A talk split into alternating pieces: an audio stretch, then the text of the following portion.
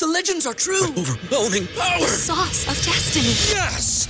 The most legendary sauce has arrived as McDonald's transforms into the anime world of WickDonald's. The greatest flavors unite in all new savory chili McDonald's sauce to make your 10-piece Wick Nuggets, fries, and Sprite ultra powerful. Unlock manga comics with every meal and sit down for a new anime short every week only at WickDonald's. Ba-da-ba-ba-ba, go! At participating McDonald's for a limited time while supplies last. Get ahead of postage rate increases this year with Stamps.com. It's like your own personal post office. Sign up with promo code PROGRAM for a four week trial plus free postage and a free digital scale. No long term commitments or contracts. That's Stamps.com code PROGRAM.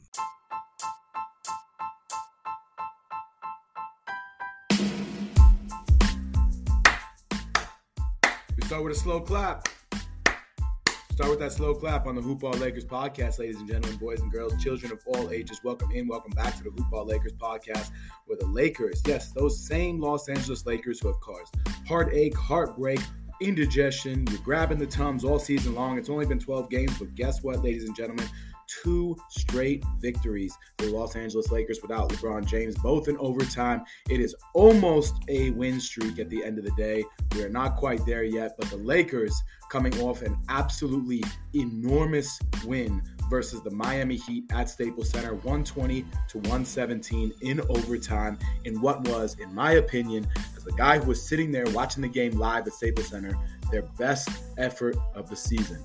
Welcome in, everybody. Here on a solo ride with Ethan Norof on the Hoop Ball Lakers podcast, bringing you up to speed with everything going on in Lakerland. And obviously, you know, it has been an interesting first stretch of the season is the word that we'll use. I normally I hate when people say the word interesting because it really means a whole lot without saying anything, right? It's like, "Ooh, this tastes interesting," or "Oh, that was interesting." It doesn't really give us an indication as to what is actually going on. But nonetheless, interesting is the word that we'll use to describe how this Lakers season has gone to date.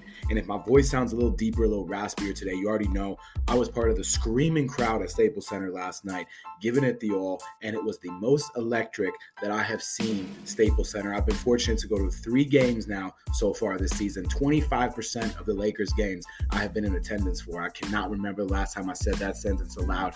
Besides when I used to work in NBA media full time, and hopefully that time will return in the near future. You guys keep listening. We keep growing this thing. We can become a full time podcast, full time platform. I would appreciate nothing more than to have that dedicated audience. But for now, you know, I'm already rocking with you guys in between all of the rest of the stuff. But let's get right into it, okay? We know LeBron James is going to miss some time. Now, there was a report several days ago. There was a report from LeBron's ex trainer who has no insight, who has not diagnosed him, who has not consulted LeBron about this injury that, oh, well, an oblique strain, it might take four to eight weeks. It was the definition of a hit piece. It was the definition of, oh, let's get clicks. It was the definition of garbaggio. Stuff that we do not need in a landscape that is already flushed and filled with content. We do not need stuff like that. So I'm sorry that I'm not sorry about it because that was garbaggio. And it sounds like this will be a shorter term injury for LeBron James. But before we dive into the game, while we're talking about LeBron, I do want to say one thing. I do agree with something JJ Redick, yes, that same JJ Redick, recently retired JJ Redick, had to say about LeBron, which is this. It is the first time, this is what JJ Redick said. He said, It's the first time that I have seen LeBron James look human. Okay? And I actually agree with that. JC and I have talked about that a little bit in terms of what LeBron has looked like, not only this season, but over the last year and a half or so as he's battled injuries and as he battled age. Now, this is a guy who was previously unstoppable, and at times this year, he has still looked unstoppable. He has still been the best player on the court. He has still been the LeBron James that we all know, but he does look human, ladies and gentlemen. He does look human. This is a guy who normally shoots well and above 50% from the floor. Okay. He's under 47% to date. Yes, he's still averaging 25 points per game. Yes, he's still averaging five and a half rebounds. Yes, he's still averaging seven assists. Yes, he's still averaging over two steals a game. This is not to say LeBron is cooked, washed, or anything like that. But he is not the LeBron James from 10 years ago. That's just human nature. So for the first time, we are seeing what this transitional window might look like for the Lakers.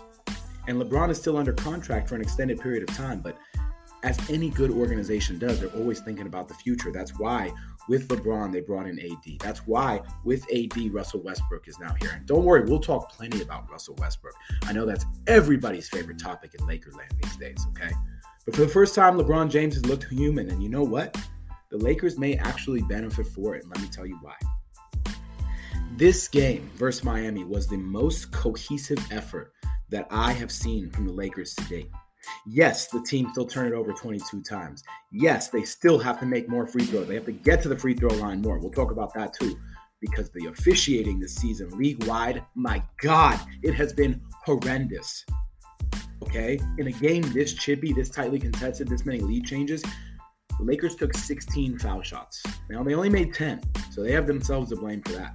Okay? But only 16 foul shots, including just two for Russell Westbrook. You know how many the Miami Heat took? 35. 35 foul shots in this game. So, a little bit of a discrepancy there. The Lakers almost didn't win this game because the officials almost didn't give them a chance. But league wide, it has been horrid. And we've heard a litany of players talk about this now, including Damian Lillard most recently. Okay. But why LeBron looking human is actually good for this team, maybe they will stop standing around and waiting for things to happen. We saw that a little bit too much again last night, again in this game versus Miami. But you know what? The team finally came together. And you know why this win was so important, besides the fact that the Lakers need to win games, like any team? When you get a combined 42 points from Malik Monk and Avery Bradley, that is not a game that you can lose.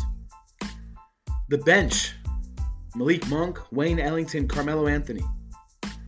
51 points from the bench. You can't lose a game like that. I don't care how shorthanded you are. And now we learn that, okay, Rajon Rondo is day to day with a hamstring strain coming off of what was arguably his best game of the season in terms of total impact. Austin Reaves, I refuse to call him Hillbilly Kobe. What a stupid nickname. Sorry. I know people love it. I think it is impressively dumb. Okay. Austin Reaves is going to miss a couple of weeks at least now with his hamstring strain.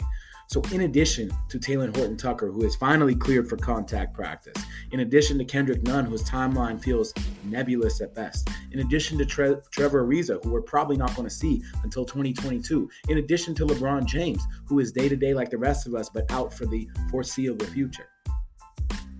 This was a very important moment for this Lakers team to come together and really embrace that next man up mentality, like Anthony Davis said post game. Okay? The Staples Center was on fire last night, guys. It was amazing. It was an electric atmosphere. And one thing that I will say is from the onset, now this game started ugly. I mean, ugly. It was two to one for the first four and a half minutes of this game. It was an ugly start. But from the tip, the Lakers were locked in. They gave a consistent effort and they did not allow things that did not exactly go their way to knock them off course. 18 three pointers made in this game for the Lakers. That's why they won the game. 18 of 38 from distance, 47.4%. The Heat only made 10 threes. Okay? That's a 24 point discrepancy from behind the three point line, and Lakers won the game by three points. So, despite the fact that the Lakers were outscored by 17 at the free throw line, they outscored the Heat by 24 points from distance. And that's what made up the difference. It's amazing what good shooting will do. Now, we still got to talk about these. what what is a good lineup for this team because the two big men combined, DeAndre Jordan and Dwight Howard, in their 22 minutes, had a whopping one point. And it's not to say that they're totally useless out there. And to be honest with you, Dwight Howard got called on some ticky tack bullshit fouls to foul him out of the game early in this one. He should not have fouled out like that. But the story of this game, okay, the story of this game in terms of what the Lakers brought to the table the story of this game is very simple. The story of this game is Malik Monk. The story of this game is Malik Monk, ladies and gentlemen. I know we've been sitting here talking about Carmelo Anthony and how great he's been, and really he has been. In fact, this was his first game at home in which he wasn't superhuman. 12 points, six rebounds on 12 shot attempts. He only hit one three. Came into this game shooting an absurd, beyond 64% from distance when the Lakers played at Staples Center. I mean, unsustainable numbers in the best way possible, but just an absurd, absurd mark for Carmelo. Okay. Everybody in your crew identifies as either Big Mac Burger, McNuggets, or McCrispy Sandwich, but you're the filet fish Sandwich all day. That crispy fish, that savory tartar sauce, that melty cheese, that pillowy bun. Yeah, you get it every time. And if you love the filet of fish, right now you can catch two of the classics you love for just $6. Limited time only. Price and participation may vary. Cannot be combined with any other offer. Single item at regular price. Ba da ba ba ba. But Malik Monk was on fire in this game. 35 minutes, 27 points, four threes, 10 of 13 from the field. He couldn't miss. Even shots that had no business going in went in. I mean, he was that good. And I'm sitting there with the game, and you know, I'm fortunate. I've talked about it on this podcast. And I talk about it to anyone who will listen to me. I go to the game with my next door neighbor who has seen 60 years of Lakers basketball. That's how long he's had these season seats. And we talk about, you know, all the different greats that have walked through sort of the doors to the Lakers locker room and now who call Staples Center home. And, you know, Malik Monk is is not one of those players. Don't don't get me wrong. Okay. Malik Monk is not an all-time great. But Malik Monk had no business being a minimum level player. He is just too good for that. And I think that, you know, one of the things that we talk about a lot is what is the ideal starting lineup for this team now? The guys that closed it last night, the guys that closed this game, Melo, Monk, I'd like to see them out on the court more often. In fact, I think it not only benefits both of them in terms of, you know, what they put out onto the court, what they put onto the floor, but I think it just benefits the Lakers cohesively overall. Okay? But even but even more than that, for me, it's very simple. This Lakers team is finding itself. And this is why this win was so important. Because it gave the Lakers a confidence. Because that game versus Portland recently, that embarrassment of a loss, 105 to 90, doesn't even give it justice. I mean, it was pathetic. The Lakers had two full days, two full days to recover from yet another just decrepit loss against the Thunder. Just horrific. Another absolute meltdown. Two games in which the Lakers should have won. Lakers win those two games instead of 7 and 5, they're 9 and 3. That's the difference. That's the difference. And if the Lakers are 9 and 3, nobody's talking about half of the stuff that anyone's talking about. That's the difference, okay? So narrative is one of these things we really have to be conscious about. The Lakers, for the third time in three years, have a brand new team, a whole ass new team. And by the way, about half of it is injured. So, yeah, there's going to be moments where there's going to be growth. Okay? But in terms of the ideal starting lineup, if LeBron is healthy, and everybody's healthy, Ariza, THT, Nunn, Reaves, Rondo, everybody's available, right? The ideal starting lineup does not include DeAndre Jordan, it does not include Dwight Howard, and it does not include Kent Bazemore. I like Kent Bazemore, and I like him for more than the fact that he can wave a towel with the best of them. And I only make that joke because A, he's known for it, but B, more importantly, and it's pertinent to the Lakers here, okay? At one point last night during the game, and it was so fun to watch, the Lakers bench was really having a good time. There was an offensive foul called against Bam Adebayo, and Kent Bazemore was out there pointing the other way, and LeBron's pointing the other way, and everybody sort of just enjoying it together. It reminded me of watching the Lakers in the bubble when they won the title in terms of the cohesiveness of the team.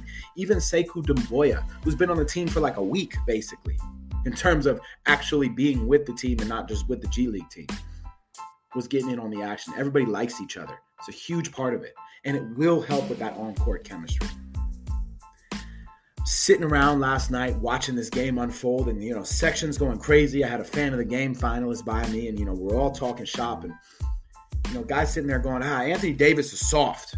Anthony davis needs to take over this game. Anthony davis not a number one.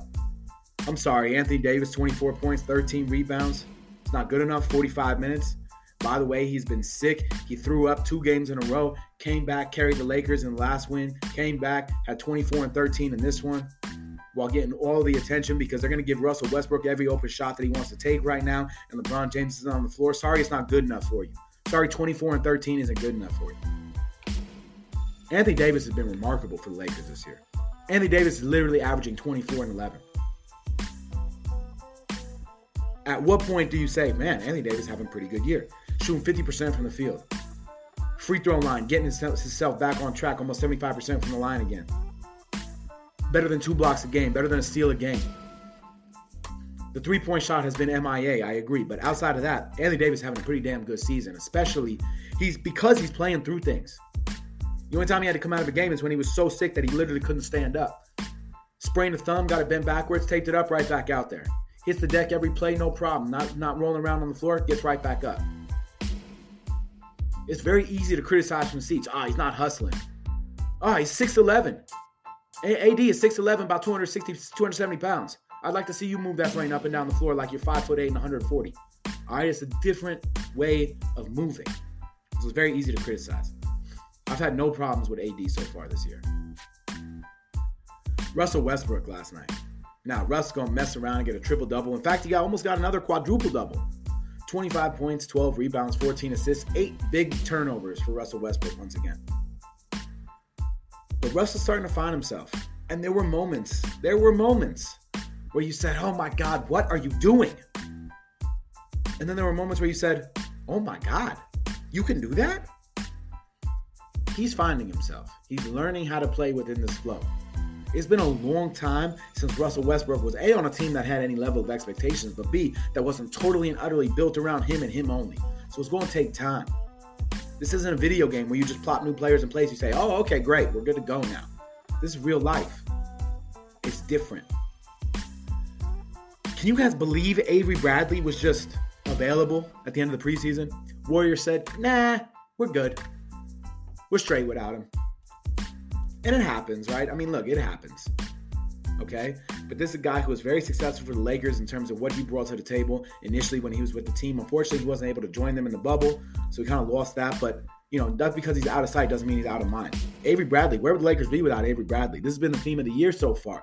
On a team that has this big three, where would the Lakers be without Avery Bradley? Where would the Lakers be without Carmelo Anthony? And last night, where would the Lakers be without Malik Monk? This was the point. This was the point this was exactly the point when the Lakers built this roster. When LeBron is out with an injury, or AD's having a bad night, or he's injured, or Russell Westbrook can't find a shot, that the Lakers had additional offensive options in which the team could actually run through. They started to call Malik Monk microwave like he's Vinnie Johnson. I love it. They absolutely love it. And now I would not be against the starting lineup with everybody healthy, everybody available. I would not be against the starting lineup. That is Russell Westbrook, Malik Monk, Trevor Ariza, LeBron James, and Anthony Davis. And to me, that's a lineup that could really space the floor, that could bring something to the table defensively, and that's when the Lakers are in their best. Okay? That's when the Lakers were really at their best. When they could space the floor. And historically, those are the teams that LeBron has performed best with, right? Space the floor, pick and roll, see you much later. One thing I will be critical about the Lakers right now, they're still not operating within the flow of an offense. It's still way too ISO heavy. But that's what happens when you can't practice as a team. They've got no practice time. And, and, they've got a lot of scorers, a lot of guys who can get their own. So that's going to be sort of the natural default. It's a strange game. Strange game last night until, you know, about about the second half. Really strange first quarter, very slow until it finally picked up. But then that fourth quarter and overtime, I mean, I don't remember watching a more exciting game at Staples Center in a long time. Now, like the Lakers, the Heat were a little banged up in this one. Jimmy Butler played all of 12 minutes before exiting with a sprained ankle. It was sort of weird. There wasn't a lot of fanfare made out of it. He just kind of came out of the game and disappeared. Took me a little bit actually. I said, hey, Jimmy Butler's not on the bench. He hasn't checked back into the game. What's going on? Wasn't even on Twitter yet. Finally, at halftime, the Heat gave the update. They said, oh, you know what? Jimmy Butler's sprained ankle will not return. He's going to miss at least a couple of games. So, you know, it's not just one of those things where he rolled his ankle, will be all right. Jimmy Butler is a tough ass dude, as we all know. So he must have turned it pretty good. Bam Adebayo was in foul trouble, actually wound up fouling out of this game, but not before 28 and 10 with six steals. Of course, it helps when you get the free throw line 11 times, but he still got to make 10 of them. The reason the Lakers won this game because Tyler Herro was excellent too. Tyler Herro was killing us at one point. And he started to talk, talk trash with the Lakers assistant coaches, in particular Phil Handy. Man, child, please sit down. PJ Tucker trying to sit sit there and talk trash with LeBron James. Man, sit down. All right, y'all y'all just got to sit down, please, please with that stuff. But Duncan Robinson, four of 16 for Miami. 3 of 13 from distance. Kyle Lowry, 5 of 14, 2 of 10 from distance. Between the two of them, they were 5 of 23 from behind the three point line. That's why Lakers won this game. 5 of 23 from Kyle Lowry and Duncan Robinson. That almost never happens. Almost never. And the Heat bench, guys, outside of Tyler Herro, wow. The Heat bench is terrible. Tyler Herro can be six man of the year. He's going to be in the running, no doubt. But the Heat bench after that is absolutely terrible.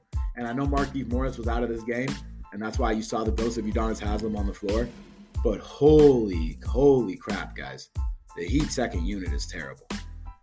Gabe Vincent was playing minutes in overtime. Let me put it like that. Okay? Exactly. Caleb Martin is a rotation player for this team. Who exactly?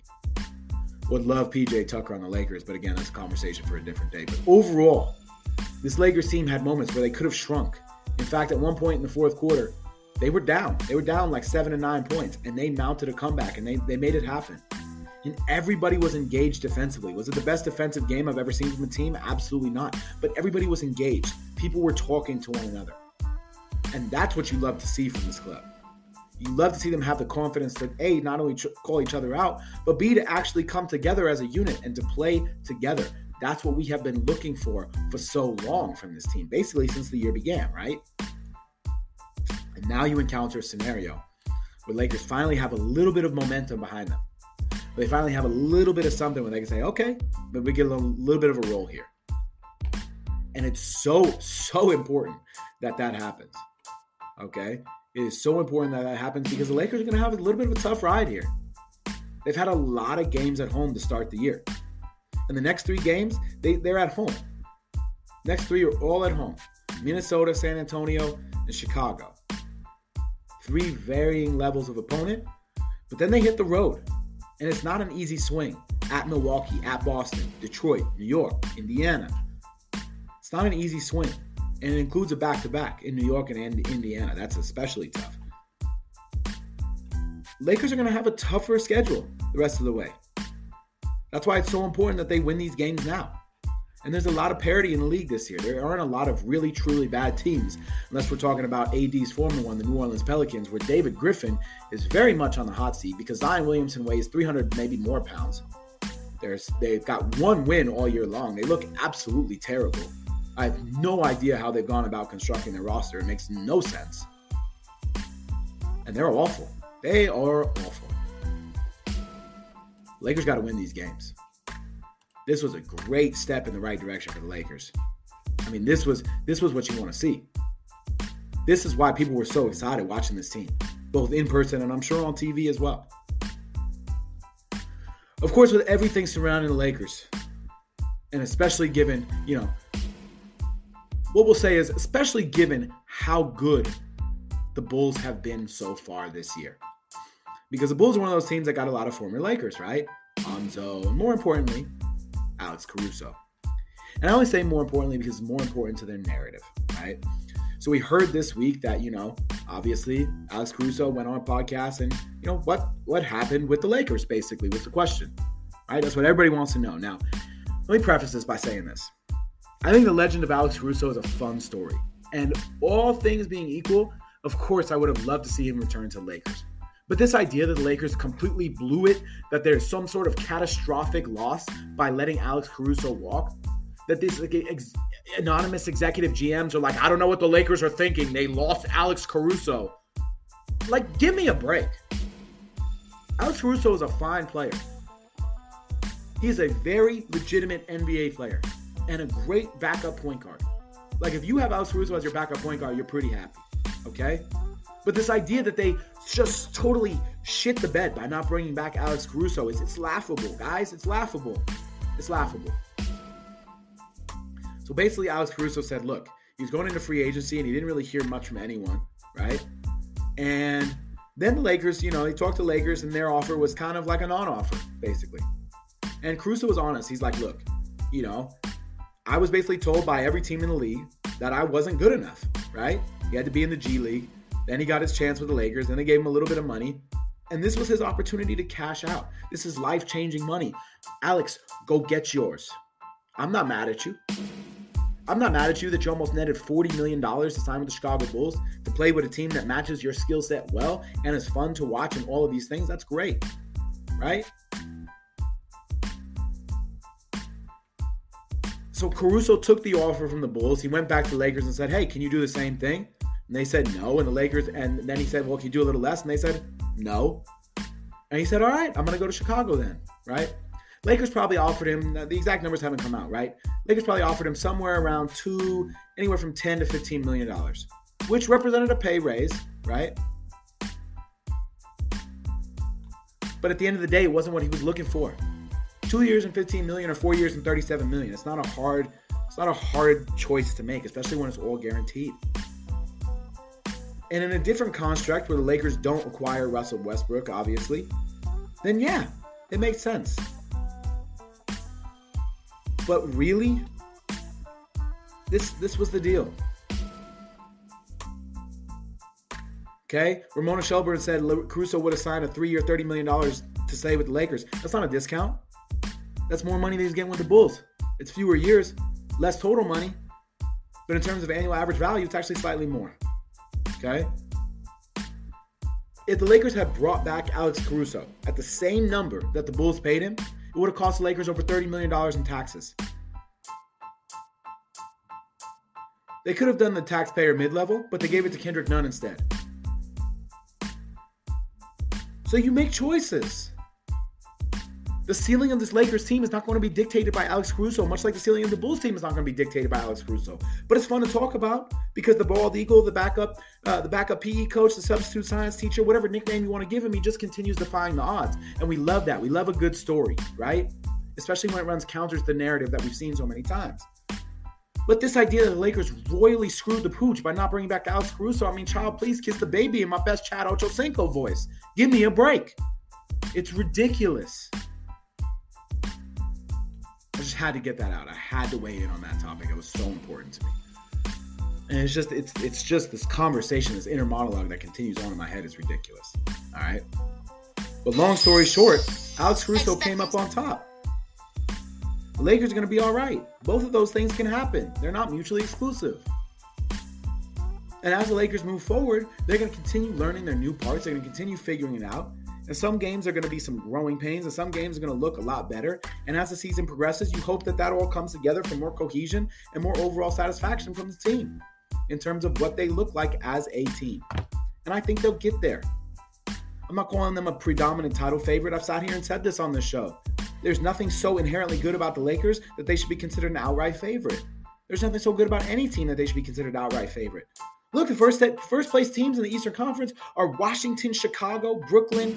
I mean, two of those three things are not like the other, right? And in the West, you got a Warriors team that's still playing without Klay Thompson. You got a Clippers team that nobody expected to do anything without Kawhi. You got the Mavericks, who everybody's saying it would be the worst team in the NBA without Luka Doncic, all in the playoff picture. So everybody, whoo, sigh, take a deep breath. It's gonna be all right. Lakers are figuring it out. That's what the early season is for. My only ask of the Lakers, and this was what I loved about last night do not play like an entitled team. Do not play like you can just flip the switch. Do not play like you have earned anything because you have not. And that's what I loved about watching the Lakers in person last night. They played hard. In the words of Rasheed Wallace, both teams played hard. And you love to watch a basketball game like that. There's nothing more entertaining. So as the Lakers move forward, we'll be back. JC will be back. I'll be back. We'll be back together. We'll continue to discuss the trajectory of this Lakers team overall, all the twists and turns, what's going to happen as the Lakers take this ride through Tinseltown and try to figure it out together. But this was a major step in the right direction. Two overtime wins. Got to beat Minnesota at home. Got to make it a winning streak. Minnesota is not a good team. Anthony Edwards, that is your team now, sir. D'Angelo Russell, you know he's going to want to put on a show, come back to Staples Center. Karl-Anthony Towns, he's pretty good too. But Lakers got to win this game, LeBron or not. Moving forward, the Lakers just have to show up. They cannot take nights off. That's the most important part. All right. As always, guys, I appreciate you. It's funny how fast half an hour goes by when we're all jacked up about a topic, but that's how it goes in Lakers land these days, okay? You can follow me on Twitter at Ethan underscore Norof, N O R O F, only one F. Follow the show at Hoopball Lakers and the whole Hoopball family at Hoopball Tweets at Hoopball Fantasy. And until next time, me and my raspy voice and our best Stephen A, we out.